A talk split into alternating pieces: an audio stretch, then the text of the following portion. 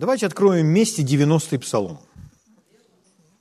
Когда-то у нас было очень глубокое изучение 90-го псалма, э, но я понимаю, что некоторые из вас забыли про то глубокое изучение. Вот, поэтому мы вернемся и взберем сейчас на эту гору, гору, может быть, с другой стороны, что-то повторим. Ну, вы знаете, что 90-й псалом – это псалом, который, как правило, люди используют, говоря о защите. И этот 90-й псалом даже в виде календариков печатают на карточке и вкладывают в карманчик. Или даже вшивают куда-то. Ну, хорошо, если он на карточке для того, чтобы его прочитать, но если его куда-то вшить и просто там носить, это не, не, не так предназначено ему действовать в нашей жизни. То есть Слово Божье, оно должно попасть вовнутрь, в точности как еда. То есть если еда не попадает вовнутрь, то она никакой пользы не приносит. Как один проповедник, Марк Хинкинс, рассказывал, как мама кормила его зеленой фасолью. И когда она его кормила зеленой фасолью, он ребенок сидит за тем столом, и он играется, это красивая фасолинка, он играется этой фасолью. И поэтому фасоль была везде. Она была у него в ушах, в волосах, по всему столу разбросана. И мама позволяла ему это делать. Он же ребенок. Но она была заинтересована, чтобы фасоль была не, не в ушах и не в волосах, а чтобы эта фасоль попала ему вовнутрь. Потому что только та фасоль, которая попала вовнутрь, приносит пользу. То же самое должно быть со Словом Божьим. Люди думают, что если Слово Божье где-то, то оно как-то повлияет на нас. Нет. Оно влияет на нас, когда мы Ему внимаем, когда мы Его принимаем. Аминь. Однажды я слышал, я был на одной конференции, эта конференция была по изгнанию бесов. Вот. Там, были разные, там, там были разные крайности с той конференции, я не буду о крайностях.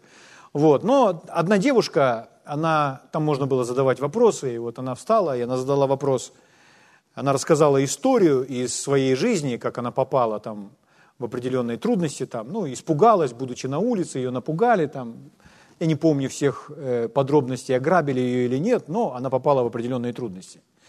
И э, когда она, зак... она очень была сильно напугана, она пришла домой, тряслась, она ходила в церковь, читала Библию, доверяла Богу.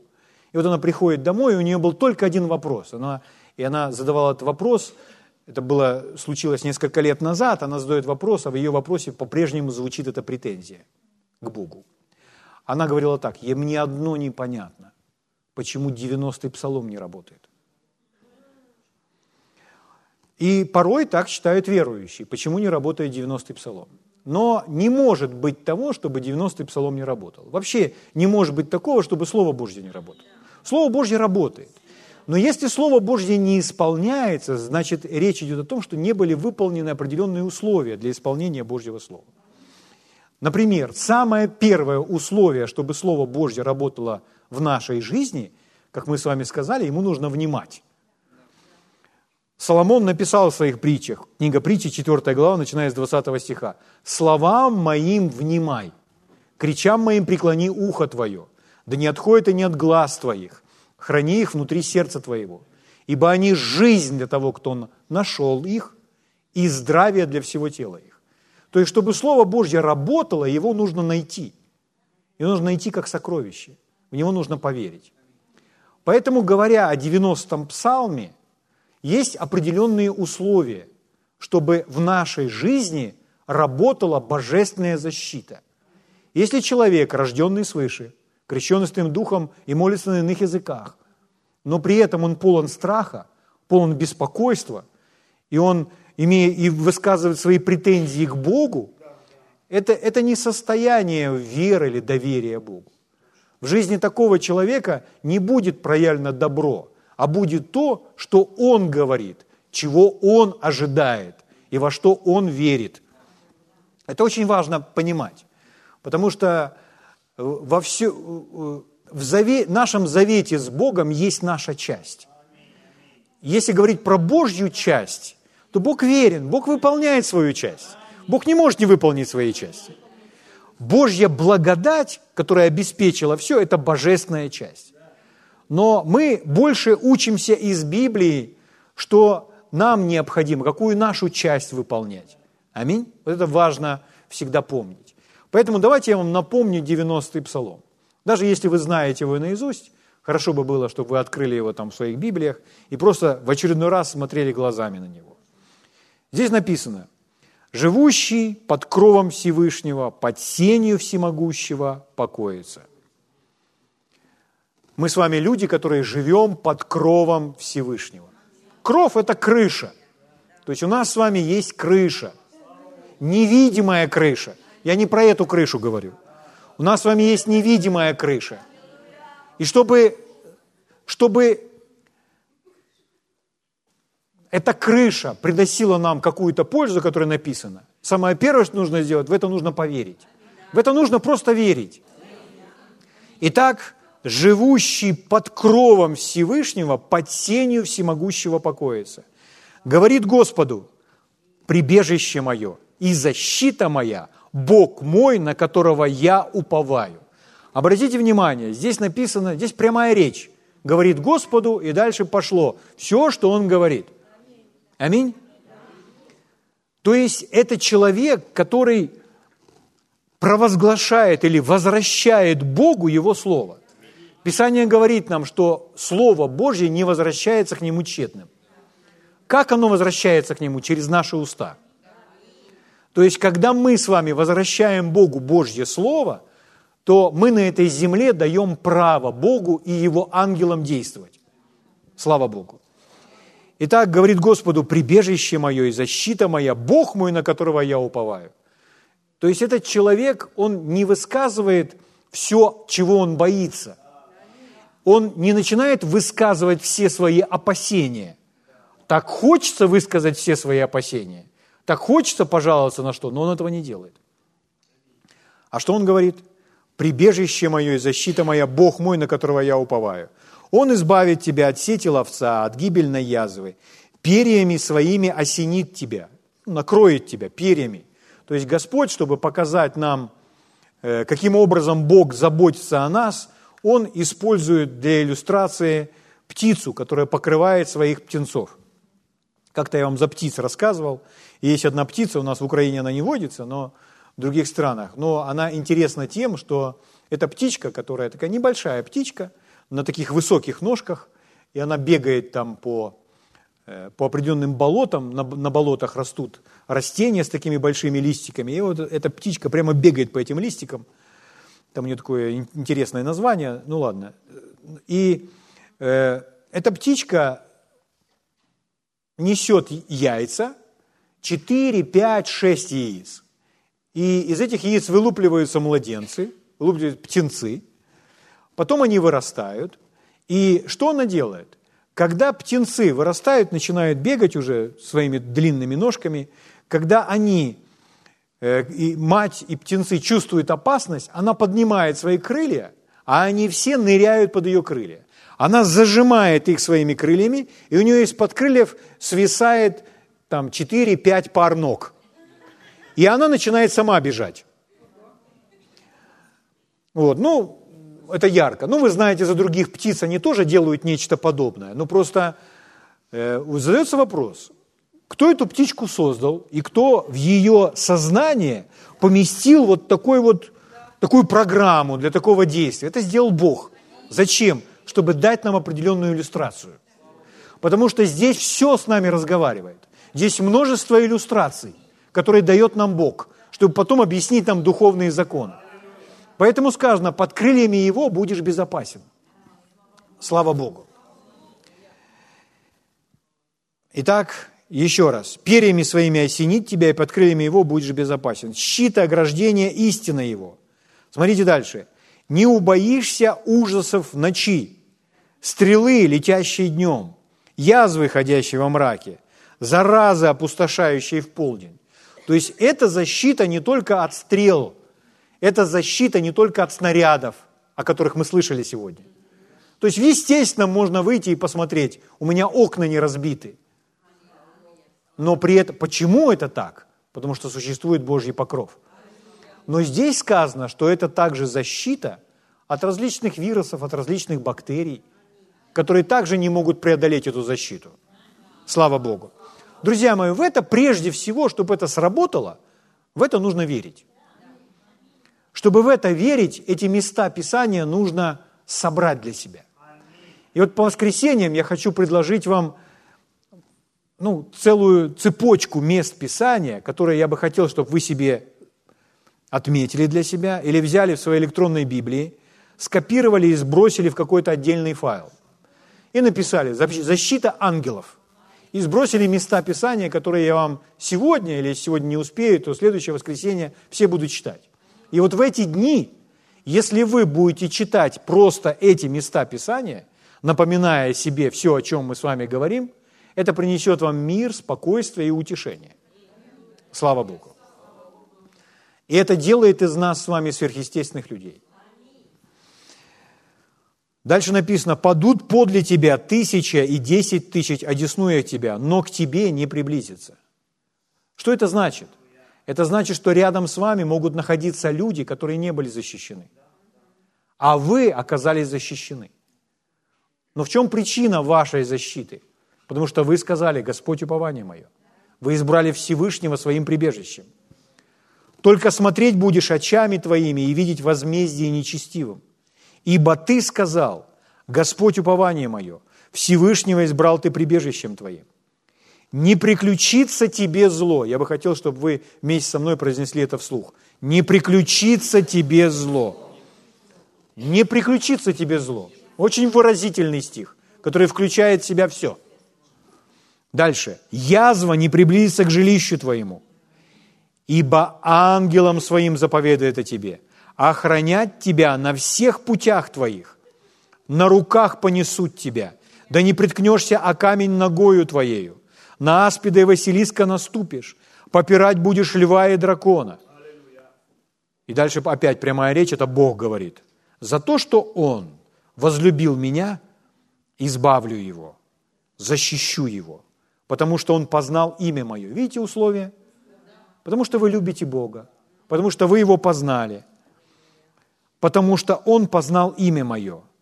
Воззовет ко мне, и услышу Его. С Ним я в скорби, с Ним я в скорби, с Ним я в скорби, с Ним я в скорби, с Ним я в скорби. Дорогие, подумайте, пожалуйста, включите, включите свою душу, свою эмоциональную составляющую и свое воображение. Подумайте о следующем.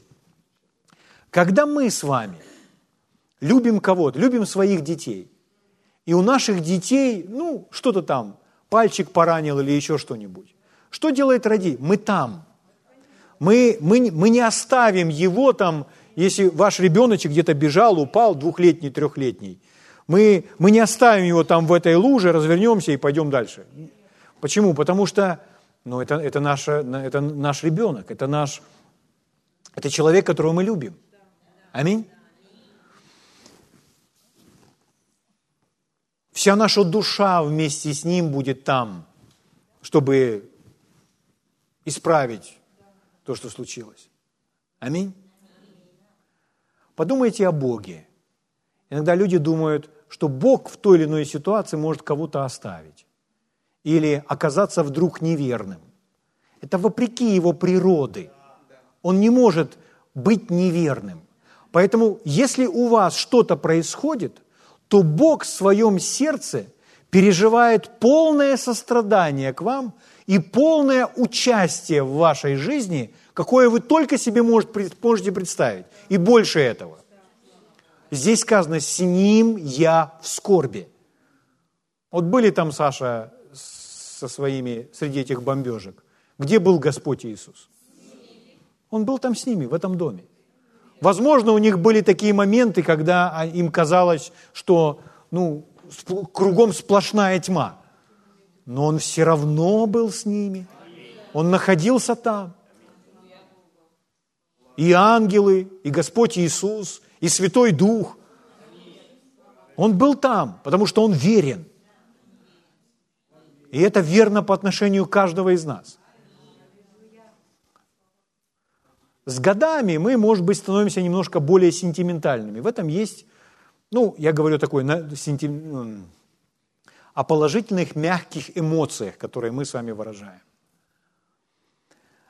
У нас должно это быть. Мы должны переживать от Бога всю мягкость Его, всю нежность Его и верность по отношению к нам. То есть мы не просто с вами сухо верим, Господь со мной.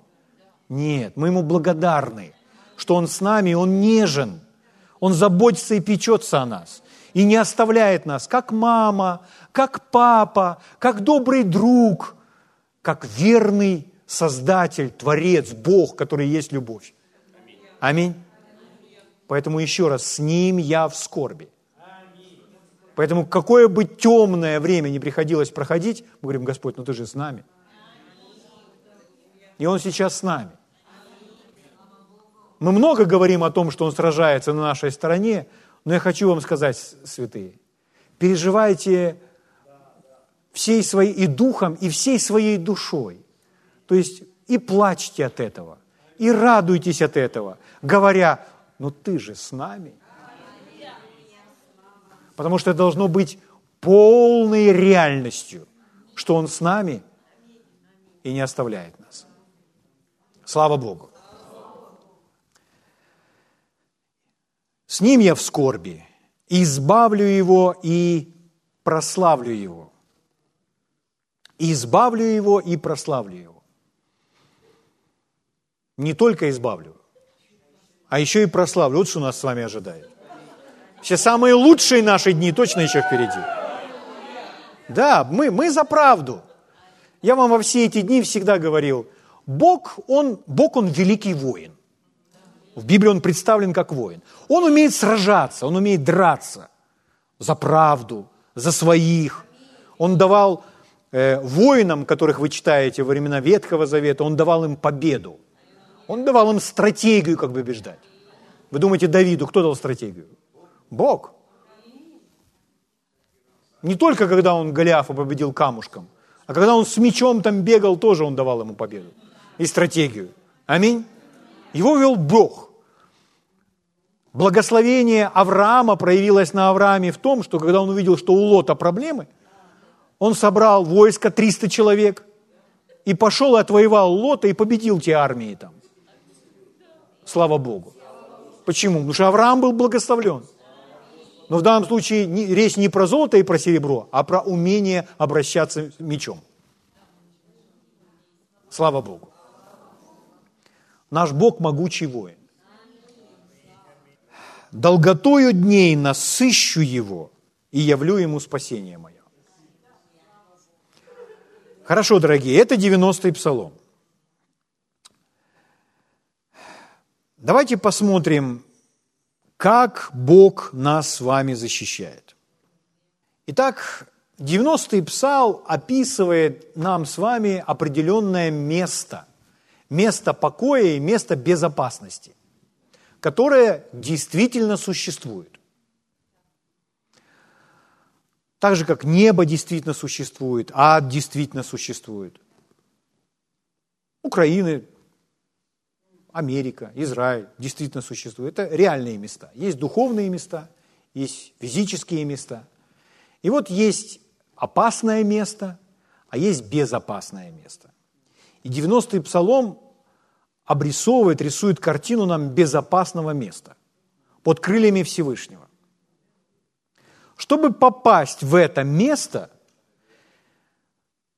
и всегда находиться под крыльями Всевышнего, нужно научиться прежде всего разбираться своими страхами. Когда вы читаете Библию, то вы обнаруживаете, что Бог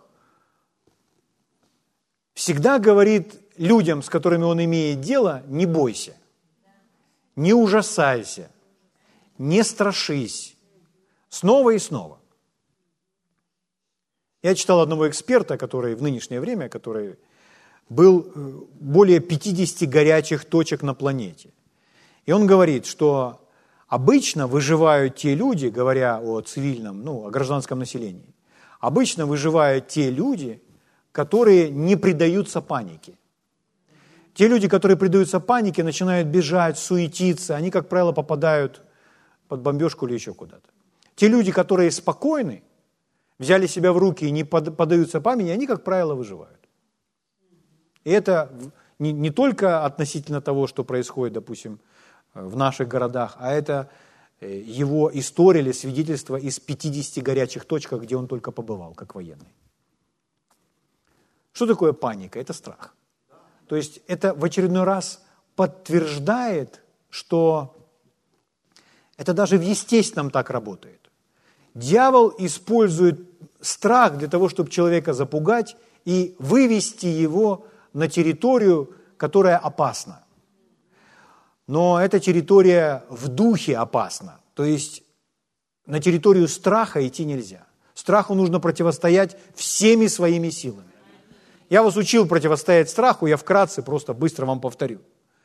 Чтобы противостоять страху, мы не противостоим, не противостоим страху мыслями. Очень сложно мыслями противостоять. Здесь нет ни единого человека, который бы не переживал страх в той или иной степени. Мы все об этом знаем.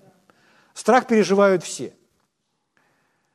Переживать страх не значит бояться. Бояться значит пойти на поводу переживаний страха. Как однажды один человек привел для примера, чтобы нам это показать, что, допустим, если взять, если взять лед и держать определенное время в руке, то мы чувствуем этот холод. Но если лед выпустить, возможно, какое-то время вы еще будете чувствовать этот холод. Но тепло вашего организма, оно все равно согреет руку. И тот лед, он уже ушел, все, он уже, он уже вас не морозит, не, не, не холодит. Поэтому, когда мы противостоим, отказываемся от страха, возможно, мы с вами еще переживаем какие-то ощущения, или мы можем чувствовать его, этот страх. Но если мы не идем на поводу страха, эти все ощущения, они рассеются, они исчезнут. Как верующему человеку побеждать страх? Есть люди, которые э, не верят в Бога так, как вы – они, используя разные, ну, допустим, какие-то психологические просто упражнения, они умеют достаточно эффективно побеждать страх. Но у вас гораздо больше средств для победы страха. Самое первое, что нужно сделать, это нужно бодрствовать своим языком. И поэтому нужно, невзирая ни на что, говорить, начать говорить то, что правильно. Начать говорить, я отказываюсь бояться, убирайся, дьявол, пошел вон страх – начать говорить, Бог со мной, я не боюсь, говорить Слово Божье. Но если мы говорим это все, но по-прежнему испытываем или переживаем страх, такое тоже может быть, можем включить еще следующее упражнение. Это хвала, благодарение, прославление. Хвала и благодарение и прославление в Библии не бывает тихой. То есть хвала – это не шепотом ну, библейское определение хвалы – это не шепотом. Это не значит, что мы не можем молиться шепотом. Есть такая молитва, когда мы молимся шепотом.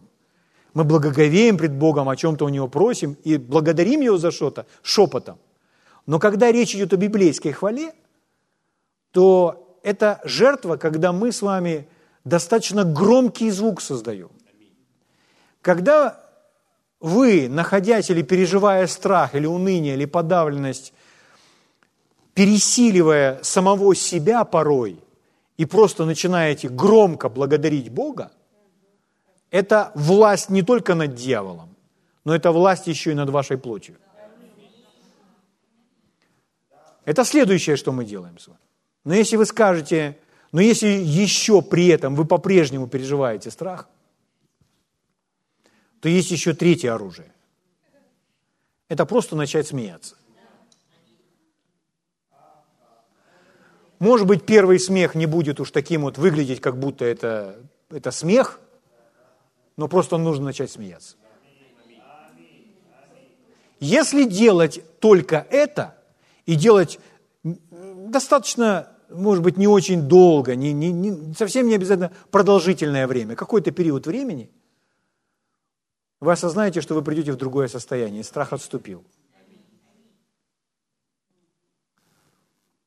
Но страху нужно уметь противостоять. Поэтому самое первое, если мы хотим с вами, чтобы Божья защита работала в нашей жизни, нам с вами нужно слушать Бога, а не дьявола, не врага. Как разговаривает с людьми дьявол? Запугивая. Если у вас в голове мысли страха, если к вам приходит переживание, ощущение страха, знаете, на вас начинает давить дьявол, которому нужно противостать. Иногда просто взять и бежать с радостью. Смотрите, Псалом 4-9 стих. Псалом 4-9 стих. Здесь написано, «Спокойно ложусь я и сплю, ибо Ты, Господи, един даешь мне жить в безопасности». Вот одно из мест Писания, которое я бы хотел, чтобы вы начали помечать свою копилку. Еще раз. «Спокойно ложусь я и сплю, ибо Ты, Господи, дальше написано, един». То есть это может сделать только Бог. Он всесильный. И это защита, которая приходит от Него, сверхъестественная защита. Ты един даешь мне жить в безопасности.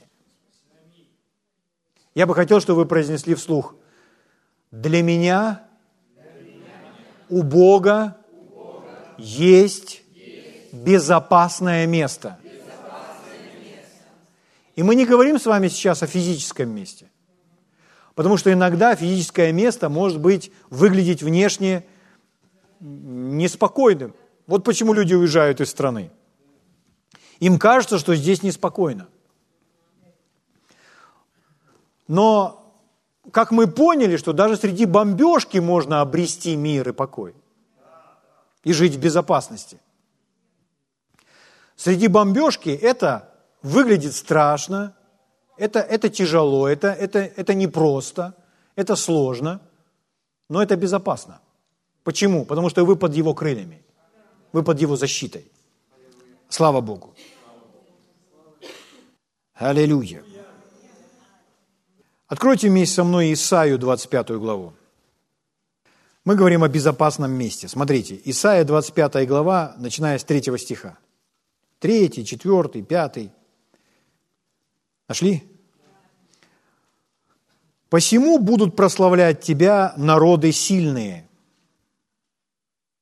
Города страшных племен будут бояться тебя, ибо ты был убежищем бедного, убежищем нищего в тесноте, в тесноте для него время, защитою от бури, тенью от зноя, ибо гневное дыхание тиранов было подобно буре против стены, как зной в месте безводном. Ты укротил буйство врагов, как зной тенью облака подавлено ликование притеснителей. О чем этот стих, эти стихи? О безопасном месте о нахождении человека, который живет под крылью, под кровом Всевышнего. Слава Богу. Аллилуйя. Давайте мы вернемся к тому стиху, который мы с вами читали какое-то воскресенье. 1 Петра, 5 глава, 8 стих. 1 Петра 5, 8. Здесь написано, «Трезвитесь и бодрствуйте, потому что противник ваш дьявол ходит, как рыкающий лев, и ищет, кого поглотить. Почему он ищет? Вы когда-нибудь ходили, допустим, искали грибы? То есть, когда вы ищете грибы, то бывает так, что какой-то грибок, который поднялся только-только из-под земли, и его сверху прикрывает листочек, он незаметный. И вам нужно ходить с палочкой, переворачивать некоторые листочки, иногда слегка наклониться и наблюдать, где же тот грибок. Вы его ищете. Угу. Дьявол ходит и ищет, потому что он вас не видит. Потому что вы спрятаны, и вы в секретном месте, вы в защищенном месте. Ну, когда идет война, и одна армия атакует другую, то вот тут у нас сестры в вестибюле вязали маскировочные сетки. Очень красивая сетка такая получилась. Я, я подумал, не слишком ли она красивая? Очень красивая. Но если эту маскировочную сетку набросить на какие-то там технику, предмет, то в результате сверху ее не видно. То есть она спрятана. В точности, как мы с вами. Мы спрятаны, мы сокрыты в секретном месте. Дьявол нас не видит. Где это? Под крыльями, под кровом Всевышнего. Это реальное место. И из этого места нужно выбраться, чтобы быть замеченными. Как выбираются люди из этого места? Ну, когда они начинают стонать, скулить, жаловаться на жизнь, говорить, что плохо. Это не значит исповедовать обетование или говорить «Господь прибежище мое», «Господь щит мой», «Господь упование мое». Это совсем другая история. Поэтому оставайтесь под маскировочной сеткой. Оставайтесь под Божьим покровом. Не вылазьте из него. Аминь. Потому что дьявол ходит и ищет, как рыкающий лев. Кого бы поглотить? Этот стих содержит в себе очень добрую новость, что дьявол не может поглотить всех. Ему нужно найти того, кого он сможет поглотить. Слава Богу. Давайте еще раз вернемся в 90-й псалом. 90-й псалом, 3 стих читаю вам еще раз. «Он избавит тебя от сети ловца, от гибельной язвы. Перьями своими осенит тебя, и под крыльями его будешь безопасен». Произнесите со мной вслух, будешь безопасен. Еще раз. Еще раз. Щит и ограждение истина его. Смотрите, пятый стих. Не убоишься ужасов в ночи, стрелы, летящие днем, язвы, ходящие во мраке, заразы, опустошающие в полдень. Не убоишься. Аминь. То есть скажите, я не буду бояться. Я не буду бояться. То есть в данном случае бояться или нет, это наш с вами выбор. И он очень важен. Спасибо, Господь. Будем ли мы бояться или нет, повлияет на то, будем ли мы с вами защищены впоследствии или нет. Потому что когда в книге Иова нам написано, Иов сам сказал, чего я боялся, чего я ужасался, то меня и постигло, это звучит как принцип, как духовный принцип, как духовный закон – Поэтому страху, беспокойству, боязни, тревогам, панике нужно противостоять как чему-то нечистому, грязному. Люди не относятся к страху как к греху, но страх он опасен. Поэтому от страха нужно бежать, ему нужно противостоять, от него нужно отказываться. Слава Богу. Это очень важное условие божественной защиты. Иногда люди так долго живут в страхе, просто годами, что они даже не знают, что такое мир и покой. Но Слово Божье в состоянии дать нам с вами мир и покой. Хорошо, давайте немножко истории о том, как э, непосредственно Бог защищает. Как Он это делает, или как это делают Его ангелы. Одиннадцатый стих. Псалом 90, 11 стих. «Ангелам своим заповедует о тебе, охранять тебя на всех путях твоих. На руках понесут тебя, да не приткнешься о камень ногою своей». Дорогие, знаете ли вы, что ангелы – это реальные существа? Ну, вы знаете, я знаю, что я в церкви. Но ангелы – это реальные существа, которые, которые действительно существуют. Возможно, вы долгое время об этом не задумывались. Ну, возможно, сейчас об ангелах задумались все в нынешнее время, но э, можно об этом не думать какое-то время, забыть о том, что ангел – это реальные существа. Позвольте я вам покажу места Писания. Вот мы сейчас пошли об ангелах, и это отдельная серия, которую я хотел бы, чтобы вы пометили себе все эти места Писания. Ну, прежде всего, Евангелие от Матфея, 18 глава, 10 стих, написано – Смотрите и не презирайте ни одного из малых сих, Ну, Иисус говорит о верующих. «Ибо говорю вам, что ангелы их на небесах всегда видят лицо Отца Моего Небесного». Когда Иисус обращался к людям, то Он говорил, ангелы их, то есть Он не сказал даже Божьи ангелы, а Он сказал их ангелы. Потому что у ангелов есть предназначение, есть определенная цель. Эта цель – служить людям. Поэтому у каждого человека есть ангел, согласно Библии. Скажете, что ангел-хранитель? Называйте его как угодно, но у вас есть ангел. У каждого человека есть ангел. При необходимости их в вашей жизни может быть больше. Слышите? Но ангелы – это реальные существа, которые есть у каждого из нас. Ангелы обеспечивают в нашей жизни сверхъестественную защиту. Вы помните, я вам как-то рассказывал о том, как э, у нас здесь обрезали деревья, и вот этот проход, который, ну, там есть такая тропинка, и он весь скрывается под деревьями. То есть вы идете как в туннеле летом. И там резали эти деревья, чтобы этот проход очищали, и там была акация. И акацию срезали, и, ну, такое достаточно толстое дерево. И эта акация, она упала как раз по, на эту тропинку, и был такой, как шлагбаум. И когда вы идете днем, то это не составляет никаких проблем. Потому что вы видите этот шлагбаум, вы наклонились, прогнулись и прошли. И вот я прошел однажды под этим шлагбауном и думаю, о, надо будет убрать. И прошел сюда на участок, по этой тропинке. А потом, в тот период у нас еще не было этого здания, и потом я шел на дежурство ночью. Джерри наш был такой еще молодой, я взял этого Джерри на, на дежурство сюда с собой.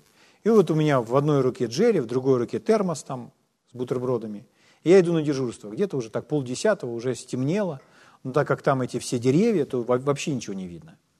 И вот я иду по этой тропинке, и когда я прошел определенный участок этой тропинки, я подумал, ой, тут же где-то лежал этот шлагбаум из акации, надо бы, чтобы не удариться головой, надо наклониться. И я начал идти аккуратно, я светил своим телефоном, и чтобы ну, заметить этот, это, это дерево, лежащее на тропинке. Но я дошел до конца, и дерева так и не было. Я подумал, ну, наверное, какой-то добрый человек убрал. Я переночевал здесь, подежурил, так сказать, и умри. Вот, и потом наступило утро, меня сменили ребята, и я пошел домой. Опять я взял Джерри, свой термос и иду домой. И рассвело, я поднимаюсь по этой тропинке, и я забыл за, этот, за эту акацию. И вот я иду, и вдруг я останавливаюсь, смотрю, что эта акация, там, где она была, там она так и лежит. И я подхожу к ней, и она как раз находится на уровне моего горла. И на этой акации, там как раз вот где, ну, где мое горло, посередине тропинки, вот такие шипы размером по 3-4 по сантиметра. То есть, если бы я задел э, этими шипами свое лицо, это бы меня не убило. Может быть, даже я бы не ударился. Но у меня бы на лице на всю жизнь остались шрамы. И что делает Бог? Он меня защитил, Он меня сохранил. Каким образом? В тот момент Он ангелом своим заповедает о тебе – и если речь идет не про то, чтобы я споткнулся, то эти ангелы просто приподняли это дерево, а я даже этого не заметил. Или они таким образом, они просто его рассоединили, чтобы я прошел сквозь него. Я не знаю, как они это сделали, но они это сделали. Когда я это понял, я вернулся, я взял пилу нашу, и мы пошли и вырезали это дерево и убрали. Я взял себе кусочек один и поставил дома у себя на столе. У меня по сегодняшний день стоит этот кусочек, сквозь который я прошел. То есть если они могут делать даже маленькие мелочи, Что уже речь говорит о том, когда вам угрожает серьезная опасность? Слава Богу. Но у меня к вам следующее. Я потом размышлял над этим и думал. А что бы было, если бы я не пошел этой дорогой домой, а пошел бы какой-то другой? Я бы даже не узнал, что они, ангелы, меня спасли, когда я шел вечером. В жизни многих людей так и случается, что мы даже не знаем, где вмешались ангелы и нас с вами защитили. Поэтому это гораздо больше было в нашей жизни. Слава Богу. Но ангелы – это реальные существа, которые существуют, которые есть у каждого из нас. Слава Богу. И здесь названы даже не Божьи, а наши ангелы. Когда брат Хейген ну, в, один из своих, в одном из своих видений к нему явился Господь Иисус, и перед ним стоял Господь Иисус, а сзади стоял ангел. И вот Иисус ему говорит о чем-то, а этот ангел стоит. И брат Хейген на Иисуса смотрит, то на это существо, на этого парня. И затем он спрашивает, Иисус, а кто это такой? А Иисус ему говорит, а это твой ангел. И он тоже тебе передаст определенное послание. У него тоже есть задание для тебя. И вот Иисус ему передал одно послание, а ангел передал ему другое послание. И дальше Иисус ему сказал, только из-за того, что ты стал взрослым, из-за того, что ты вырос, это не значит, что у тебя уже не стало ангела. Этот ангел всегда является твоим. Он всегда с тобой. Слава Богу.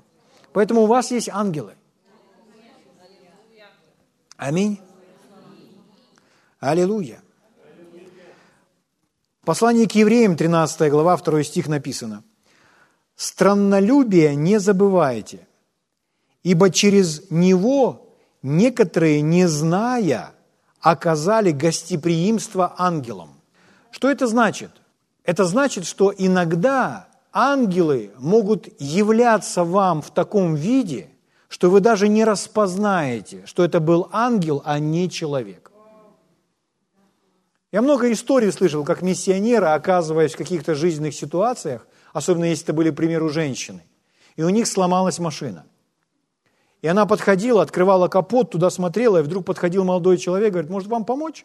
Она говорит, да, пожалуйста. Он что-то там сделал, потом она садилась, он говорит, заводите. Когда она завела, двигатель заработал, она видела, что этого человека просто нет. Она вышла, начала его искать, его нигде нет. Она не успела даже ему сказать спасибо. Я несколько историй таких слышал. Порой, встретившись с кем-то, вы думаете, кто-то там вам постречался на пути, может, что-то дал, еще что-нибудь, и вы думаете, какой хороший, добрый человек, и сами не ведая того, что это был ангел. Это значит, что они даже такой вид могут принимать. Может, кто-то из вас сейчас сидит и думает, и скептически так настроен, думает, сказочник ты наш. Друзья мои, об этом говорит Библия. Когда к Аврааму пришли эти люди, помните – то он посмотрел на них, он понял, что это от Бога. Я смотрел фильм, как их там изобразили, там, там они в капюшонах и без лица. Ну, надо же как-то изобразить. Ну, режиссер решил таким образом это показать. Но я про что? Авраам, а, общаясь с этими божьими посланниками, с этими ангелами, они выглядят как люди. Он их угощал, они у него ели. Он их мясом кормил, они ели мясо. Слава Богу. Слава Богу. Откройте вместе со мной, пожалуйста, четвертая книга Царств, 19 глава.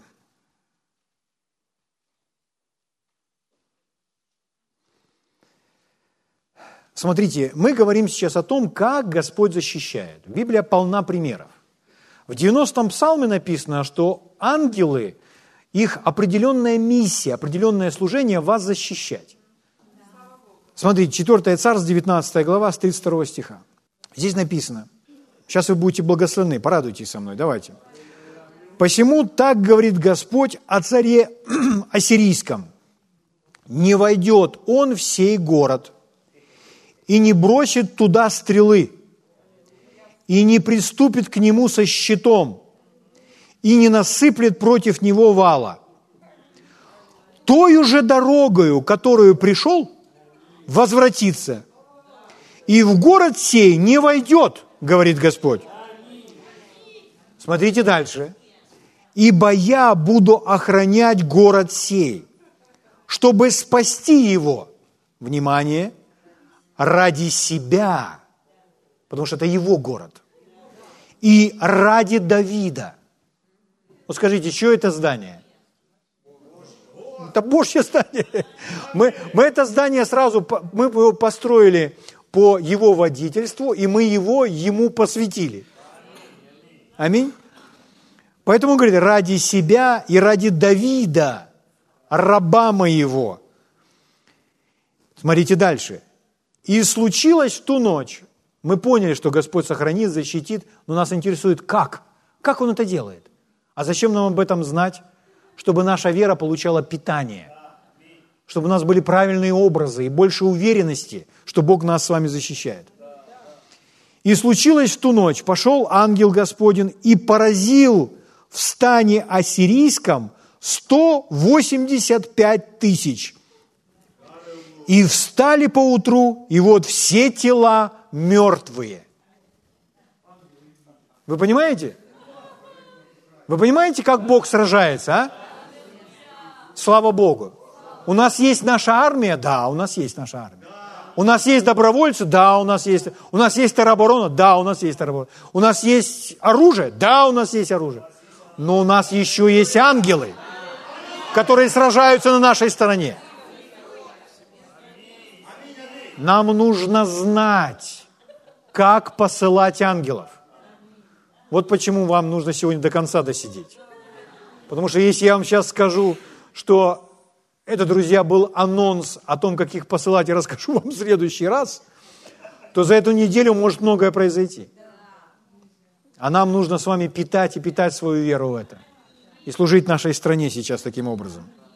Слава Богу. Итак, здесь написано, ангел пришел и поразил 180 тысяч. И вот рядом с вами находится такой ангел, который может поразить ваших врагов. Вы слышите меня? Вашу копилку следующее место Писания. Псалом 67, 18 стих. Псалом 67, 18. «Колесниц Божьих тьмы, тысячи тысяч, среди их Господь на Синае во святилище». О чем идет речь? Если говорить за Божью армию, за Божьи колесницы и за Божьих ангелов – Ой, друзья, я читал одну книгу, это давно очень было. И там э, автор рассказывал о Второй мировой войне. Он рассказывал о том, как английские войска, в церквях люди молились. Англичане были союзниками, нашими союзниками против фашистов тогда, немцев.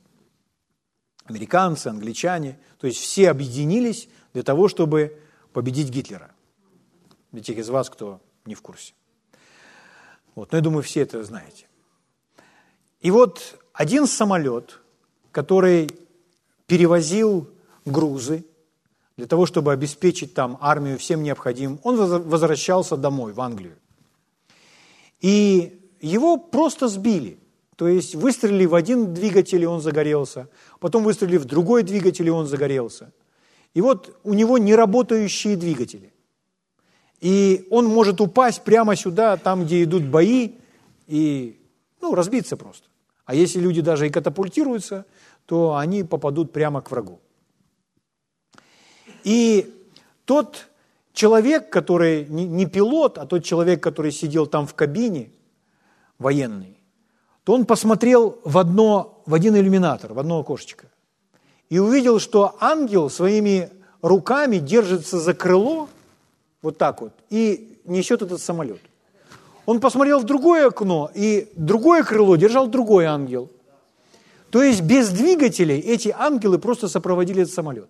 Самолет без двигателей пролетел тысячи километров, приземлился на свой аэродром без двигателей. Сверхъестественно. Когда я читал эту историю, то тот человек рассказывает, что таких историй у нас было много. То есть это не единичный случай. Слава Богу. Здесь написано, что ангелов или божьих колесниц тьмы тысячи тысяч. Ну, вы сразу вспоминаете историю, где Елисей смотрел на врагов, и он был спокоен. А его слуга Гиезий, он переживал и волновался. И Елисей попросил Бога, чтобы Господь открыл глаза Гиезию. И он сказал, Господь, покажи ему, что нас больше. Покажи ему, что нас больше. Знаете, мне не нравятся вот эти вот картинки, где берут карту, изображают огромную Россию на этой карте, а потом рядышком изображают маленькую Украину. И я понимаю, что по площади Россия намного-намного больше, чем Украина. Но Россия далеко не тянет на Голиафа относительно своей армии. Говоря, что это сильная армия, или это армия, которая намного больше, или просто сказать так мило, их намного больше. Нет, это неправда. Когда говорят тут, их намного больше, то есть российская армия намного больше, это не так, друзья мои. Во-первых, они полностью деморализованы.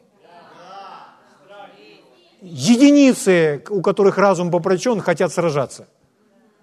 А в, основ... в целом они полностью, у них нет никакой мотивации, нет никакого огня, никакой отваги. Нас несравненно больше. Но даже если не учитывая просто естественное число или количество людей, нас намного больше, потому что у нас есть ангелы. Ангелы не сражаются на их стороне, я вам гарантирую. Бог на нашей стороне. Откуда ты знаешь? Я точно знаю и могу вам объяснить. Все определяет мотив. Состояние сердца определяет, на чьей стороне будет Бог. Чем бы ни занимался, или правильное отношение сердца. Слава Богу. Аминь. Поэтому тех, которые с нами больше – Давайте мы скажем это три раза. Тех, которые с нами больше.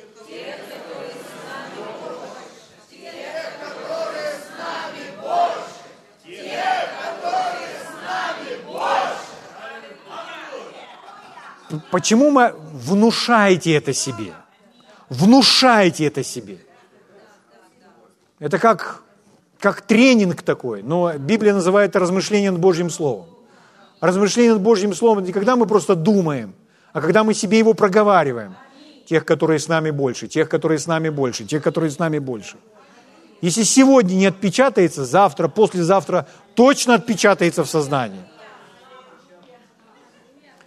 Давайте еще себя накрутим и помолимся о Мариуполе. Спасибо, Господь. Один миссионер, оказавшись в опасном месте, там, в чужой стране, и, ну, там просто вышли разбойники – эти разбойники, они, посмотрев на него, они пороняли все свои оружия. Он думал, что происходит? И он оглянулся назад, а сзади него стояло два больших ангела. И они просто выронили оружие. Я вам хочу из Библии показать. Ой, друзья мои. Откройте мне со мной 33-й псалом. Псалом 33. Вы должны знать все условия, чтобы ангелы работали в вашей жизни. Одно из условий, мы с вами сказали, нам не нужно, нельзя бояться. Страху мы противостоим. От страха мы отказываемся. Мы с вами сказали, что даже если я переживаю страх, это не значит, что я боюсь. Я могу переживать страх и не бояться. Что это значит? Поступок. Действие совершенно противоположное. Аминь. Псалом 33 начинает читать с 7 стиха. Смотрите. «Сей нищий возвал, и Господь услышал и спас его от всех бед его. От всех. То есть, если он спас его от всех бед, у меня к вам вопрос. Сколько бед у него осталось? У тебя было три яблока. У тебя забрали все. Сколько яблок у тебя осталось? Ни одного. То есть нет бед. Скажите три раза, нет бед. Да, пускай, пускай у дьявола будет инфаркт. Говорите, друзья мои. Смотрите, Господь услышал и спас его от всех бед его. Восьмой стих. Ангел Господень ополчается вокруг боящихся его и избавляет их. Здесь условие, здесь ключ к тому, чтобы переживать постоянно божественную защиту. Здесь написано, ангел Господень ополчает вокруг боящихся его. Но вы знаете, что в данном случае в Ветхом Завете слово «боящихся» – это скорее больше про почтение, про благоговение, про трепет. То есть не такой страх, о котором мы говорили, которому мы противостоим. Аминь. Поэтому смотрите, вот этот вот страх Господень или почтение, уважение, с почтением, с уважением к Богу связана наша с вами защита. Если вы почитаете Бога, Бог вас защитит. Вот почему сказано, что нечестивые не будут защищены, потому что они не почитают Бога. Вы слышите? Псалом 102, 20 стих. Вы еще можете со мной посидеть? Псалом 102, 20 стих. Написано, «Благословите Господа все ангелы Его, крепкие силою, исполняющие Слово Его, повинуясь глазу Слова Его». Итак, ангелы делают это, потому что они прежде всего исполняют Божье Слово – а мы с вами сказали, Его Слово не возвращается к Нему тщетным. Поэтому у ангелов, первое, они защищают нас, потому что Бог сказал им защищать нас. А следующее – это же самое слово в наших устах. Аминь. Послание к евреям, первая глава, начиная с 13 стиха. Послание к евреям, первая глава. Написано, «Кому, когда из ангелов сказал Бог, сиди, одесную меня?» Кому и когда? Никому и никогда. Вот такой ответ на этот вопрос. «Доколи положу врагов твоих в подножие ног твоих». Не все ли они суть служебные духи? Кто они? Ангелы. Итак, ангелы – суть служебные духи, посылаемые на служение для тех, которые имеют наследовать спасение. Итак, у нас с вами есть целая команда ангелов – которые посланы, высвобождены, чтобы мы с вами наследовали спасение и были избавлены. Однажды ученики, они сказали Иисусу, они мечи там достали. И сказали, Господи, мы сейчас будем сражаться. А Иисус сказал, да я могу призвать целый легион ангелов. Это пример. Что сказал Иисус? Я могу призвать целый легион ангелов, который, чтобы он защитил нас. То есть, чтобы ангелы действовали, их нужно призывать. Их нужно посылать, потому что это их служение. Слава Богу. Книга Бытия, 19 глава. Книга Бытия, 19 глава. Читаю вам 16 стиха. 19-16. Это как Бог выводит Лота со своей семьей из тех городов, которые сейчас будут уничтожены. И здесь написано, как он медлил, то мужи те, те мужи, которые пришли к нему, это были ангелы, по милости к нему Господней, это не потому, что Лот молился, это потому, что Лот верил или знал. За него в данном случае ходатайствовал другой. Вы знаете, что Авраам молился про, о, о Лоте, за, за эти города. И там написано, что Бог вспомнил Авраама. Аминь. То есть мы можем это сделать для кого-то. Итак, смотрите, по милости к нему Господне взяли за руку его и жену его, и двух дочерей его, и вывели его, и поставили его вне города. То есть они практически силой поторопили его. Они его взяли под руку и вывели из этого города. Слава Богу. Исайя, 63 глава, 9 стих. 63, 9. Еще одно обетование. «Во всякой скорби их он не оставлял их». Это про весь израильский народ, про людей, которые состоят с Богом в завете. «И ангел лица его спасал их, по любви своей и благосердию своему он искупил их, взял и носил их во все дни древние. Слава Богу. Вы знаете в книге Даниила, что, что происходило. Когда в, э, сброси, бросили в печь Сидраха, Месаха и Авдинага, и чтобы их там спасти и защитить, как это происходило. Ну, мы знаем эту историю, но если вы внимательно прочитаете детали, то вы просто будете вдохновлены и воодушевлены. Книга Даниила, 3 глава, начиная с 49 стиха. Даниил, 3 глава, 49 стиха. Написано, «Ангел Господень сошел в печь вместе с Азарией и бывшими с ним». То есть туда к ним в печь сошел ангел. И смотрите, что этот ангел способен сделать. Друзья мои, это Божий слуга, это Божий посланник. Ему доступно такое сверхъестественное проявление, от чего можно удивляться. Смотрите, что он делает. 50 стих. «И выбросил пламень огня из печи,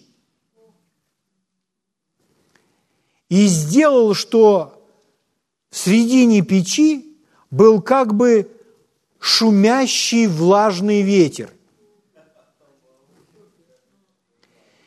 И огонь нисколько не прикоснулся к ним, и не повредил им, и не смутил их. Присутствие ангела делает так, что огонь горит наружу, а внутри прохладный ветер, свежий ветер – и при этом они не просто там стоят и трепещут, они еще и спокойны.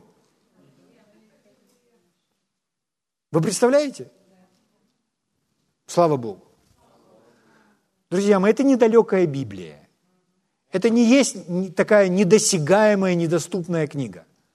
Вот эти события, о которых мы с вами читаем, они реально, действительно происходили. И это не устаревшая книга. Это возможно, и более того, это насущно, просто необходимо сегодня. И это доступно нам. Слава Богу. Почему так получилось? Потому что они доверяли Богу, и Бог защитил их. Смотрите, что это мы немножко э, раньше возьмем, прочитаем, что они говорили. Даниила, 3 глава, 17 стиха. Смотрите, 17 стих. Они говорят, Бог наш, которому мы служим, мы с вами сказали, какое условие для того, чтобы переживать всегда Божью защиту? Это просто ценить, уважать, почитать Бога более всего остального. Позволить Богу быть Богом. Бога мы почитаем, то есть относимся уважительно к Нему. Вот почему мы пред Ним там склоняем головы, становимся на колени, ложимся ниц. Вот почему мы к Нему руки поднимаем. Мы же не поднимаем руки к человеку или не становимся на колени перед человеком. Но перед Богом мы благоговеем, трепещем. Ну, это мы не делаем внешне, это прежде всего внутри, а потом это и внешнее выражение. Но Богу нужно позволить быть Богом. Ему нужно поклоняться. Как Иисус ответил сатане? Господу Богу, твоему служи, поклоняйся и Ему одному служи. Аминь. Ему одному.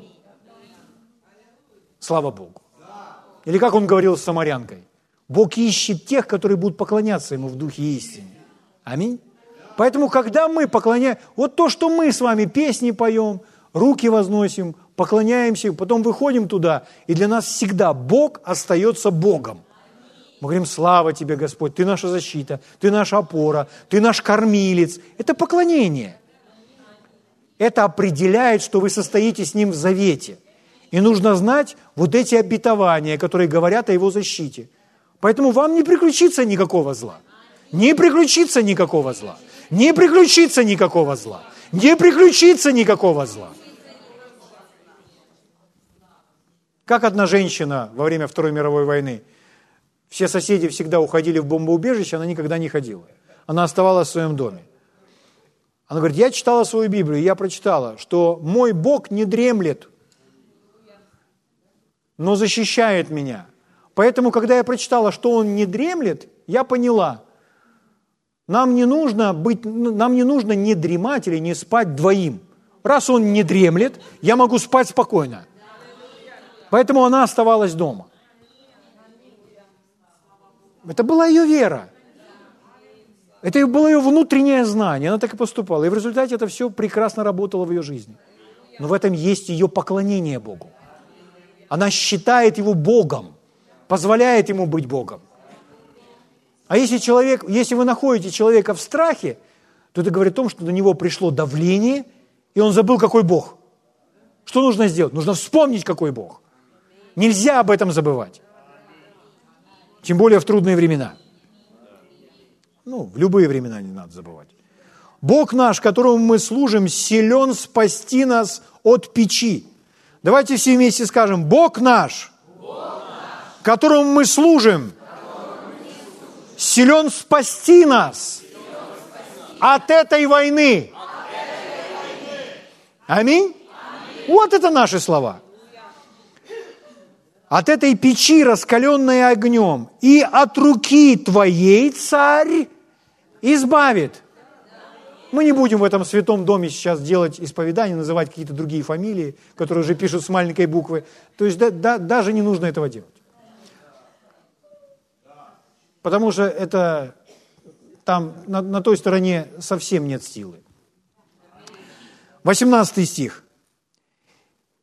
Если же и не будет того, ну вот здесь так написано, и многие люди порой думают так, если же не защитит. Нет, здесь не об этом идет речь.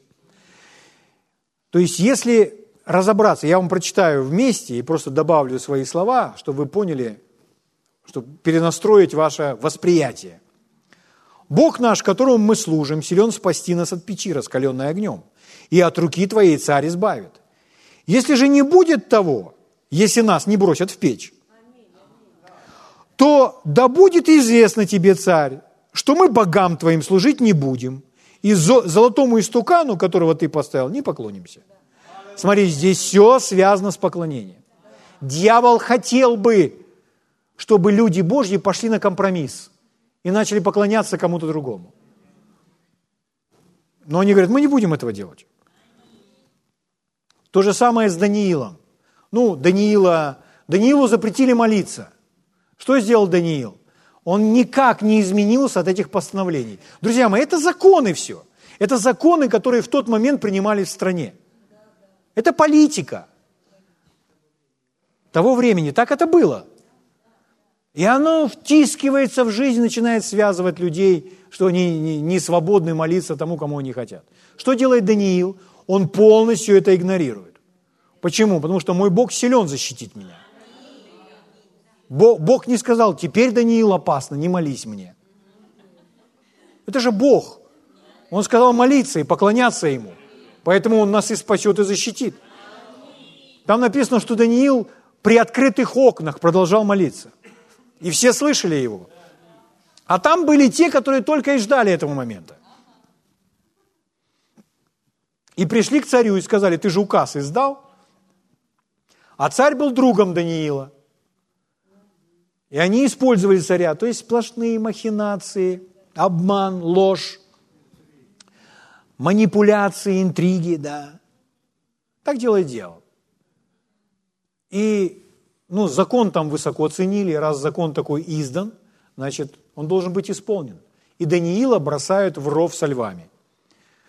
Вот. Но я знаю, что вы знаете эту историю. Я хочу просто для вас подчеркнуть, как Бог защищает нас – Книга Даниила, 6 глава, 22 стих. Здесь написано. Ну, на, на утро приходит царь, подходит к этому э, рву, там, где был Даниил со львами, и он, эй, эй, Даниил, ты живой? Как тебя Бог защитил?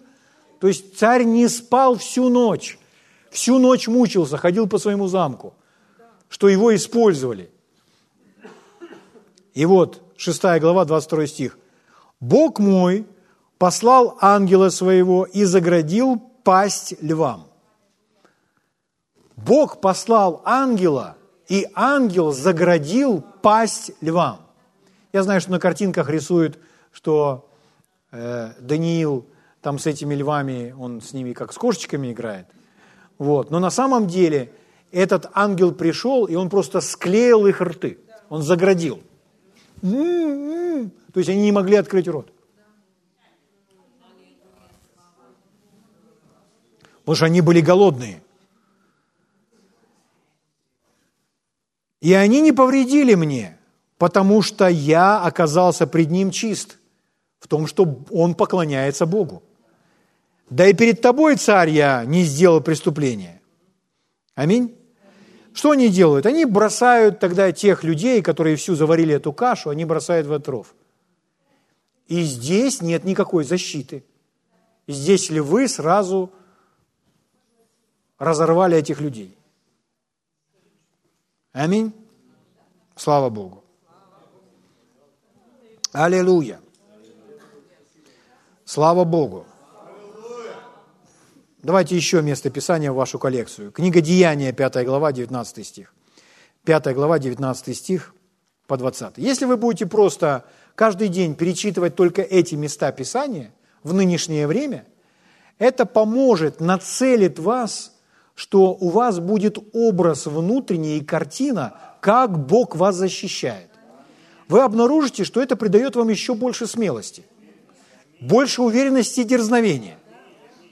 Слава Богу. Пятая глава, 19-20 стих. Когда Петра посадили в темницу, помните, да? Смотрите, кто его освобождает из темницы.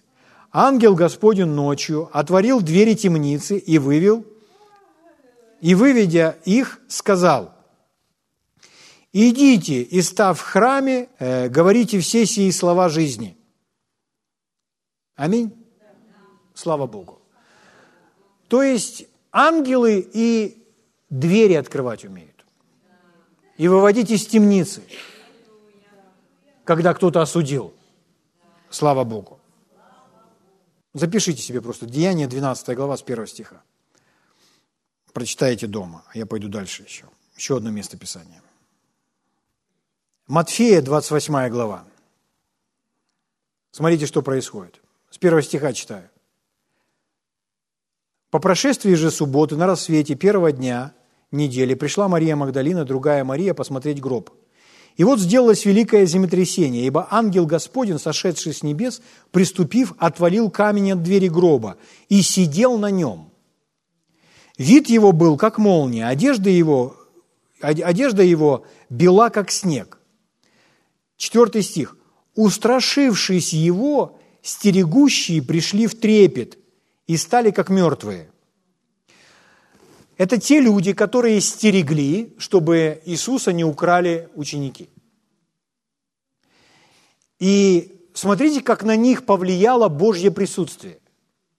Когда приходит ангел, которому рады эти женщины, для этих женщин он светится и сообщает им радостную новость, то для этих он не светится – на них приходит страх и ужас.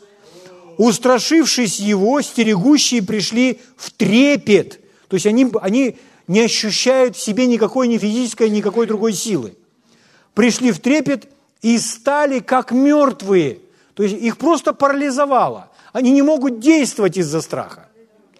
Как Бог защищает вас, нас от наших врагов? Он посылает ангелов, которые наводят страх на наших врагов.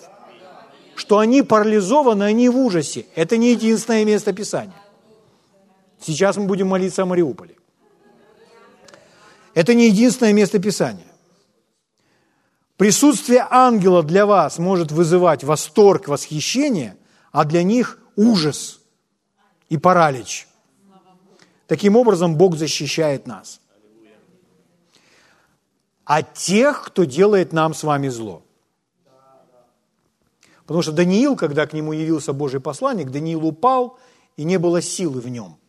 То этот Божий посланник подошел к нему, коснулся его рукой, укрепил его и сказал, не бойся. И он окреп и встал. Аминь. Слава Богу. Ну, давайте в ваш, вашу коллекцию. Книга «Бытия», 35 глава, с 5 стиха. Книга Бытия с 35, 35 глава с 5 стиха. Это когда сыны Иакова, Иаков пошел, и он ходил по этим дорогам, и его преследовали народы. Но когда Господь ему сказал «иди» и начал его защищать, здесь написано, 35 глава, 5 стих, «И отправились они, и был ужас Божий на окрестных городах, и не преследовали сынов Янаковых. Чтобы нас не преследовали наши враги, их должен посетить ужас. Кто делает это? Это делают Божьи ангелы. Почему они делают это? Потому что мы посылаем их. Иисус сказал, я могу легион ангелов послать сейчас. Книга Исход, 15 глава. Книга Исход, 15 глава. 16 стих. Смотрите. Да нападет на них, ну, на врагов. Вот вам пример молитвы. Да нападет на них, на врагов, страх и ужас от величия мышцы твоей. Да онемеют они, как камень. Доколи проходит народ Твой, Господи, доколи проходит здесь сей народ, который Ты приобрел. Это принцип – как он это делал всегда. Враги отказываются от своих планов из-за страха. Даже если их военачальник этого не делает в своем бункере, то те, которые посланы на выполнение, они полны страха и парализованы. Слава Богу. Те, у кого еще достаточно э, глупых идей для того, чтобы воевать. Исход 34 глава. Смотрите. Господь посылает свой народ трижды приходить в храм и ходить по тем дорогам, на которых действуют разбойники. И он трижды призывает их приходить и поклоняться ему. И смотрите, как, какие инструкции даны и вообще, как это все здесь описано. Исход 34 глава с 22 стиха. Праздник седмиц совершай, праздник начатков жатвы пшеницы и праздник собирания плодов в конце года. Три раза в году должен являться весь мужской пол твой пред лицо владыки Господа Бога Израилева. Ибо я прогоню народы от лица твоего и распространю пределы твои, и никто не пожелает земли твоей. Почему это происходит? Потому что люди поклоняются Богу. Потому что люди состоят в завете с Богом. Вы слышите? Если ты будешь являться пред лицо Господа Бога твоего три раза в году, аминь, если ты будешь являться пред лицо Господа Бога твоего три раза в году, никто не пожелает земли твоей.